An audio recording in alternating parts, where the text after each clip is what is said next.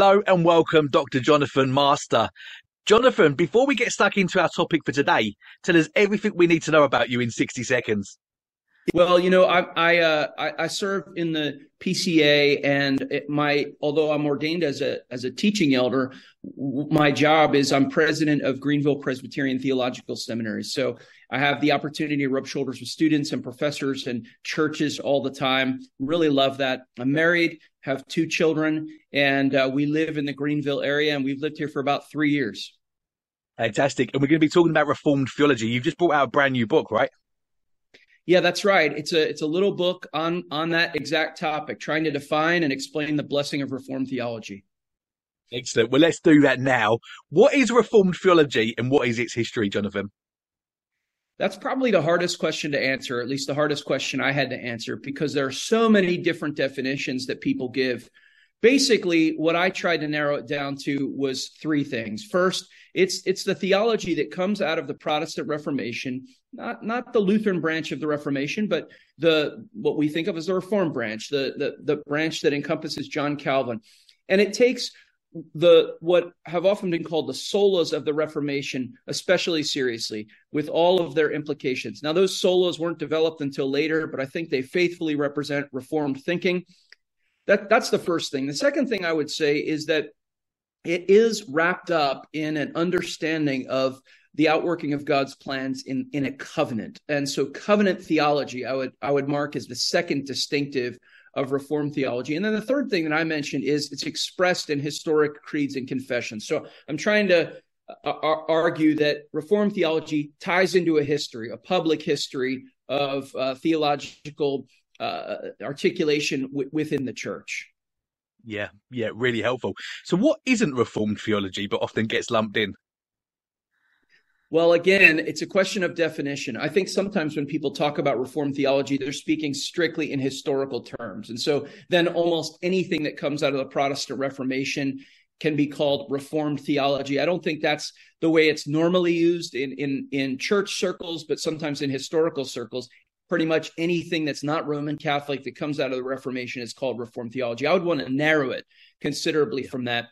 The the sec- so so for instance, just just to give an example, uh, Arminius could be called a Reformed theologian, even though he and his followers uh, articulated understandings of the scriptures that that are contrary to the Reformed confessions. Uh, the second thing I think that people often say that is Reformed theology, but really isn't, is just a very basic uh, acceptance of the doctrine of predestination. So sometimes people will say that they're reformed, and what they mean is, I believe in election, or maybe right. a little more broadly, I'm a Calvinist.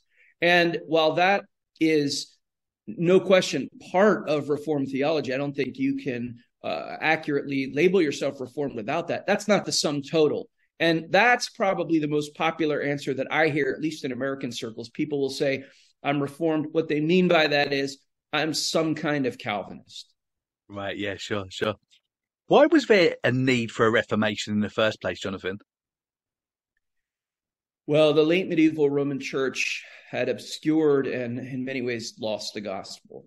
Um, when Calvin articulates, he he answers this very question, and he narrows it down to two things.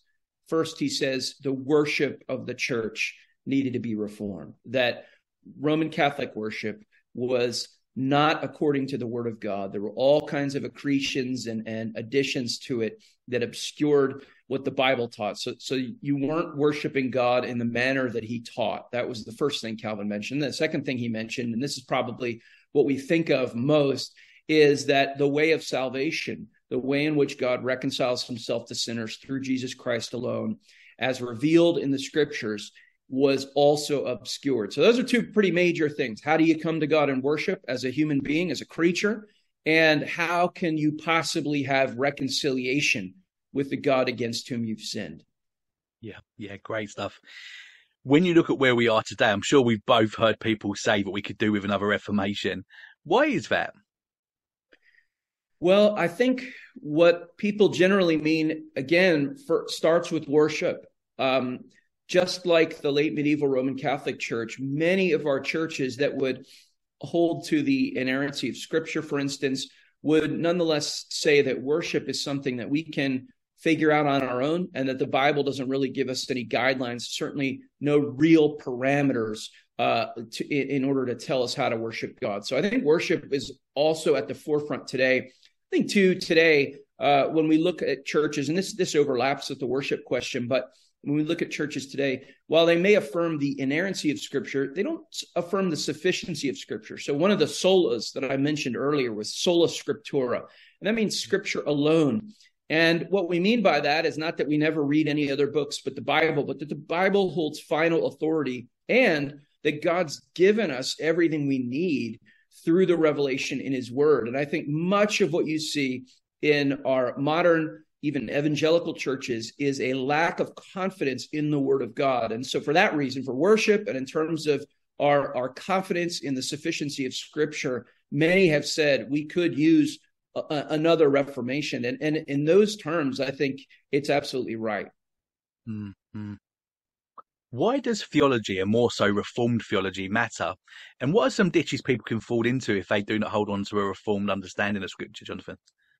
Yeah, that's a great question. Theology matters because really theological questions are the first and most fundamental questions we can ask and answer. We're creatures, we're entirely contingent. The Bible says in him that is in god we live and move and have our being. So if you're not asking theological questions as a human being you're you're really not getting to the heart of your own existence or or the most basic questions of life. So theology matters and theology has eternal significance for us as creatures. So because theology matters getting it right matters. And and what what I would argue is that the scriptures are clear in terms of their understanding of God and ourselves and how we're reconciled to God through Christ and how we how we navigate life and what, what our guides are. And uh, and so all these things are addressed directly by Reformed theology in I think a clear and biblical way. And and so in that sense you know it, it couldn't be more important. Now, you know, the, the, answer to your second question, I think there are there are a number of ways, there are a number of consequences of getting it wrong. If you get it wrong, if if you are not listening to what God says in his word about the way of salvation through Jesus Christ alone, well that that that is an eternal that has an eternal consequence. You, you've denied the the Son of God, sent by God Himself to become man if if you get it wrong in terms of the nature of your salvation being only by God's grace alone, only through faith alone, through Christ alone, that has massive consequences. If you if you get it wrong in terms of the Bible alone, you you'll be in the dark in terms of how to worship or even how to understand yourself, uh, how to understand relationships. So I, I would say each of these solas that that make up a Reformed theology are are critical to our understanding of who we are as humans. And when it comes to covenant theology, I, I, think that's the the overarching framework that the Bible gives us to understand itself, to understand the Word of God. And so, mm-hmm. getting that wrong means you're you're missing the main point. And we've all been in situations where someone hears a, a speech or a, a lecture or reads a book, and they grab onto one little thing that's relatively insignificant and you say you missed the main point you, right. you missed yeah. what exactly what the speaker was saying or what the author was doing or maybe you completely turned it on its head and we're in danger of doing that with the bible. And that's why i think covenant theology is critically important as well. Yeah. Yeah great stuff. So how important are the covenants to reformed theology? And what do they mean to us today? Well, I think they're important because they're they're the framework, the skeleton, if you will, that the Bible gives, that God gives to uh, show us who he is and how his salvation is worked out in Jesus Christ. So there, if, if you think of them as that way, as a support structure, a skeleton of the whole scriptures, they really guide you through the Bible. So it starts with a covenant of works in the garden, which Adam and Eve break. And, and from that, we understand the, the full consequences of sin for the entire human race. Then God makes a covenant with Noah in which he graciously promises to withhold a full earth judgment until the end. And, and that sort of lays the, the, gives the preconditions for everything else. And then, of course, God reveals himself to Abraham and God reveals himself to Moses and to David. And then he reveals himself uh, in, in the whole Old Testament with respect to a new covenant. All of those things give us pieces of that revelation that we finally receive in Jesus Christ. So it helps us understand our Old Testament. It points us toward Christ. It helps us not to miss some of the significance of what who Christ is and what he does. That's pretty important. I mean, we we we want to grow in our knowledge of the Lord Jesus Christ. Those are Peter's last words to the church. Yeah. And one of the ways yeah. we do that is by looking at the covenants. So it helps us understand our Old Testament, our New Testament, helps us understand our salvation and our future hope. Yeah. What, what's the most common understanding of eschatology for people that hold on to a Reformed theology? That's a great question. I think it depends, uh, varies depending on the era that you're talking about. I think today, probably some kind of amillennialism is probably the most prevalent. I'm I'm guessing somewhat because it's hard to gauge all these things across the world. But usually, uh, you see a lot of post millennialism in, um, in the Puritan period. But when you look carefully at it, it's not quite the same as the post millennialism we think of today. It's sort of what we might think of as a sort of modified amillennialism. And then there are eras, the 19th century in particular, where you do get some Reformed and Presbyterian thinkers who are premillennial in their eschatology. I would say, in general, though, that's that's a bit of an outlier in, in the history of the of of the uh, of Reformed thinking. Generally accepted that the Westminster Standards are are e- allow for either an ah or post millennial understanding. Yeah. When when you look at Reformed theology, one of the um, um, people that you would most likely think of is somebody like John MacArthur, and he's got quite a mm-hmm. unique um, uh, understanding of eschatology. Right? Tell us a little bit about that, Jonathan, if you can. Yeah, so he, what a what a remarkable preacher. He's been so used of God in so many ways. Um, but yes, his his eschatology really doesn't fit in the normal pattern of Reformed thinking. He's he's a very clear uh, dispensational premillennialist, and he has all kinds of reasons for that that he's articulated thoroughly over the years. He he would uh, he would see the, that as the most biblical understanding, the plainest reading of of the Bible. Uh, it is out of step with with the Reformed confessions, at least, and probably with most of Reformed history too. But and this is where we get back to that question of definition, which is tricky because yeah. someone like John MacArthur, you said, you know, he's he's one of the best known Reformed thinkers. Well, you know, in a strict sense, there would be many who would argue, well, he's reformed in some ways, but but not in others, and um, and maybe eschatology fits into that category. But yeah, John MacArthur, Dr. MacArthur is um, is very uh, clearly uh, dispensational premillennialist, and, and he's and he's argued that that is most compatible even with his with his Calvinism, with his with his clear understanding of, of predestination. I should yeah, I should have mentioned something earlier about covenants as well that may may come up a little later in the conversation. I was thinking in your question about how covenants help us understand the Bible. They also help us understand ourselves and the church because uh, because our the framework of our salvation is covenantal. I think uh, that means that we can understand the dynamics of our spiritual life as individuals in terms of, of being in a covenant with God. And, and also uh, even the nature of our church and the nature of our families is is um, we, we see through the grid, if you will, or the lens of of the covenants. Yeah, yeah, really good stuff. Thank you, Jonathan. How does infant baptism fit with Reformed theology? Well, this connects directly with the covenants. So in the Old Testament, uh, God gives a, a covenant sign and seal to Abraham when he makes that great promise, which, by the way, the New Testament says we are participants in those Abraham that Abrahamic covenant promise, which is fulfilled in Christ, and we in Christ are participants in it. But he gives a sign and seal of the covenant. It's the sign and seal of circumcision, which is given to male children.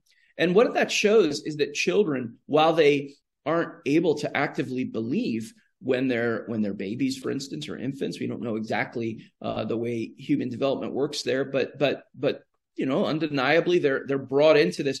They're part of the visible covenant community, and so uh, what what Reformed theology is generally argued is in the New Testament. There's continuity that the covenant sign and seal, which is baptism now, and not circumcision, that covenant sign and seal is also applied not just to believers but also to believers and to their children.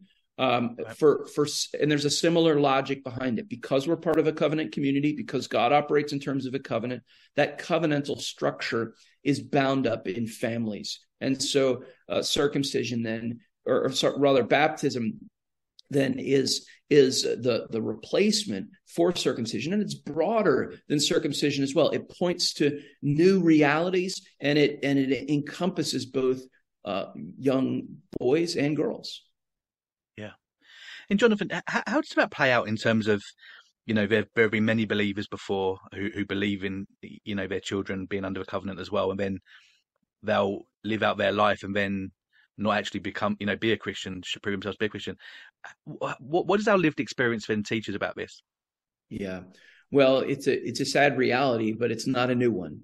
Um, this is where looking at the Old Testament clearly um, can can give us a lot of insight. In, in a sense, as sad as that is, it's not a it's not a surprise because in the Old Testament there are many who received that sign of circumcision, and Moses at the end of Deuteronomy says, you you really what you really need is circumcision of the heart.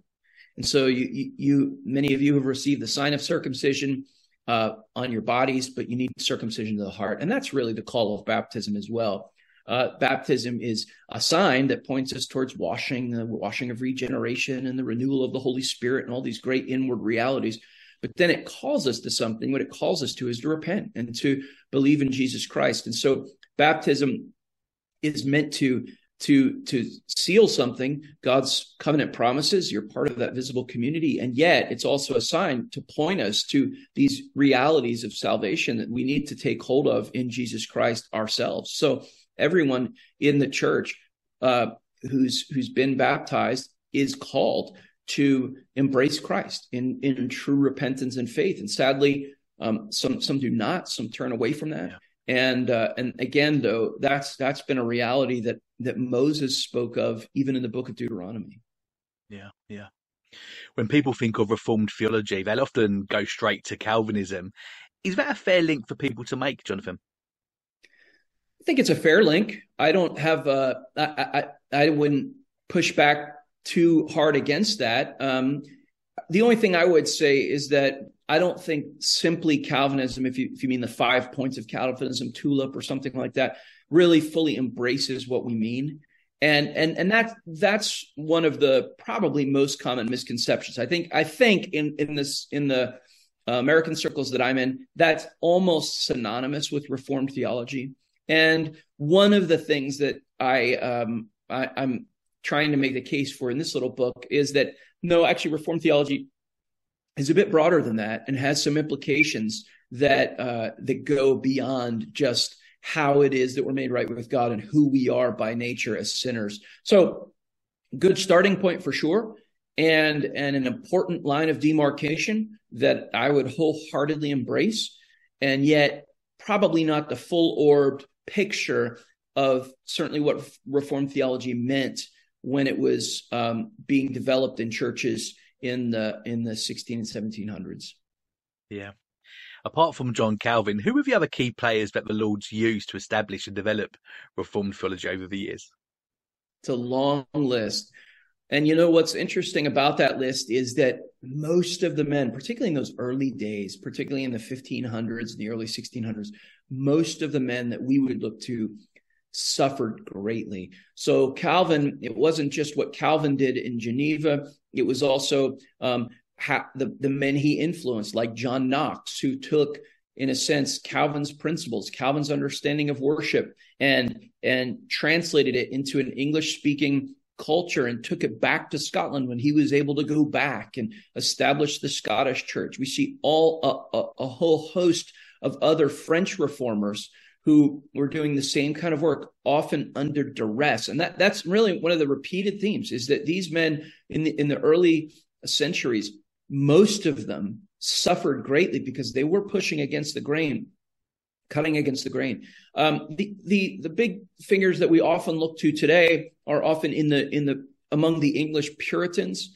So now we're in the 16 well, it goes it goes back to the beginning of the 1600s, but perhaps we think most of the 40, 1640s and 50s and 60s and 70s. And again, men who suffered greatly, but it was during that time in the 1640s that the Westminster Standards were written, and those really were the, in my opinion, high watermark of the Reformed confessional movement. There are other wonderful Reformed confessions that came before. I think Westminster encapsulates all of them the best. Um, and and so some of those English Puritans that you'll read about in Banner of Truth books, those are those are some of the ones that we we look to today. Yeah.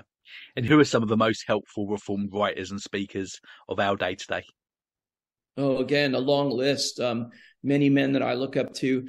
Um, I've been so heavily influenced by men in the Banner of Truth circles. So Sinclair Ferguson and Ian Hamilton and Mark Johnston. These men have had an incalculable influence on my own life. I, have also I was also influenced very heavily. I'd probably have to actually start here by uh, James Montgomery Boice, who is a a premillennialist. Actually, you were mentioning eschatology earlier, but um, but a very um, a powerful preacher of God's word. Um, so so the list is long. I, I I'm almost hesitant to name names because I know I'll forget someone who probably I yeah. owe a huge debt to, and I don't mean to do that, but but um, but you know the other thing I'll say is this: I, I would add this. And apart from naming specific names, what I've found is that some of the most helpful godly men who've really influenced my own life have been in um, in smaller works. They're not heard of. They're not speaking at conferences on a regular basis, but they're faithfully working out the implications of this theology,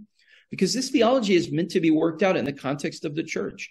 And and you can't really speak about. We've been speaking about Reformed theology almost in abstraction, like it's a mental construct, but really it's not. It's a it's a it's a way that the Bible applies to the church and guides our worship. I mean, worship was. Calvin's first emphasis in the Reformation, and so um, what I've found is that the faithful men who are uh, Lord's Day by Lord's Day laboring to uh, to to work these things out are are, are the ones that you know I, I look to, and frankly, the ones I've benefited most from the the the um the the men whose sermons I uh, stick most in my mind and whose example sticks most in my mind are not men that probably any of your uh, listeners would have heard of. Yeah, so true, so true. It seems that a renewed interest in Reformed theology is gaining momentum. Why do you think that is? I, I don't know entirely. I, I hope it's not just a cyclical thing where it's a fad. I think that there is a there are a couple uh, features that that people are really grabbing onto. I, I do think there's a renewed interest in in what biblical worship looks like. We've been in such chaos for for decades, and and, and there's been this implicit assumption that the, God doesn't tell us how to worship Him, and you see this reflected in a lot of churches. And I think people have reacted against that. Is that really true? Does the Bible have nothing to say about this as things get crazier and crazier? Um, so I think there's that impulse. I think uh, there is a there, there while I don't want to make this a, a selling point, what I want to start with is the fact that it's biblical, but but it's also there's an intellectually satisfying element of Reformed theology. Answers a lot of questions that yeah. I think maybe more uh, unbalanced systems don't really have good answers for. So it gives a whole comprehensive set of answers to the most important questions of life, and they're biblical answers. They're they're insp- answers inspired by God. I think that's part of it. I think too, it answers even questions about family um, and and our relationship to uh, our children and our parents that that um, people are asking today because of the chaos in the families. So there are a lot of things that have gotten undermined in the last 50 years. And and it seems to me when I talk to people that some of the younger people are are kind of picking their heads up and saying what what's going on here? We we really need answers to these questions. These are vital questions. Yeah. Yeah. Yeah. Brilliant one of the criticisms thrown at Reformed theology is that we've replaced the third person of the Holy Trinity, the Holy Spirit, with the Bible. What do you think mm-hmm. when you hear people say that, Jonathan? Well, I understand it. It's it's a it probably points the finger at some of us. Maybe we haven't done a good enough job of articulating this, but it's actually kind of there's an irony to it because Calvin was known as the theologian of the Holy Spirit. In fact, Calvin, if you will, his whole theological project was designed to uh, tease out the implications of our high doctrine of God the Holy Spirit. So, so it's it's it's unusual, but I, th- I think most of the reason why people say it is because of the modern charismatic and Pentecostal movement, which has sort of cornered the market on defining what the Holy Spirit, uh, it, it, what what the ministry of the Holy Spirit is, what it is that He does, and and and they're I think they're off base in so many ways, but that's captured the popular imagination. So if you're not doing that, then you're not really paying attention to the ministry of the Holy Spirit. What I would say, though, again, is that the, the history of Reformed theology is about unpacking how God the Holy Spirit uses His Word to shape all of all of life, all of worship, uh, all of our understanding of who we are, and and so you know what the Bible shows us, and Calvin again is a good example of this, is that the Spirit and the Word work together. God, by His Spirit, uses His Word to do His work. So if you see the Bible at work, really in a really powerful way, what you're seeing is the Holy Spirit at work in a really powerful way. And and so I, I, I but that that involves uh, sometimes a a little bit of a shift in people's thinking because again we're preoccupied today with defining the ministry of the Holy Spirit on the terms of the Pentecostal and charismatic movement. Yeah, yeah, really helpful. Does Reformed theology make human beings robots? No, no, robots, not at all. Um, no, it it, but it, I, but I will say it, it reminds us that we're creatures. Um, so no, the the Bible holds us responsible for our actions, for our decisions. There's no one who is going to on the day of judgment when Jesus separates the sheep from the goats. There's no one who's going to um, who's going to be able to say this is this is unjust or unfair um, and and everyone will will bow the knee recognizing their own responsibility before the lord and their own rejection of his offering christ uh, so so we're we're we're responsible for our own actions but what it reminds us of is that we are creatures we are contingent and and we are sinners. So those are the those are the labels i would go with not robots but creatures and sinners and and that i think is foregrounded in reform thinking brilliant brilliant stuff we're going to take a real quick break before coming back and hitting you with the famous free signature bar before question you go we always give our guests a chance to finish with any closing thoughts and also do let people know how they can keep in touch with you on social media Great. Well, thank you. I, I, the only closing thought I would have is I, I my my prayer in writing this book would, was that it would be a clear introduction. It's really not uh, it's it's written for people who are totally new to this subject, so I hope it's um, accessible to everyone. And so, if you have questions about it, I, I hope it, it, it's a good resource. I pray that it will be. Um, in terms of getting in touch with me, I'm not on social media personally, but Greenville Seminary is, and so our website gpts.edu has all of our social media links at the bottom our twitter instagram facebook and all that stuff and so uh, a lot of times they'll post things about me uh, just because of the nature of it and, and, other staff members as well. So that's probably the best place is gpts.edu. I also do host a podcast um, for the Alliance of Confessing Evangelicals, and that's called Theology on the Go. And that's available on all the podcast platforms, uh, Theology on the Go. And, and also it's housed at a website called Place for Truth. Fantastic. Well, what we'll do, Jonathan, is we'll make sure that we grab all of those links and they'll be in the description wherever you're listening or watching this interview, as well as a link to the book, of course, as well, Jonathan. Jonathan, thank you so much for your time. Really oh, enjoyed hey, speaking it's been a joy. Thanks. These are great questions. You went really easy on me. Um, and so uh, I appreciate that.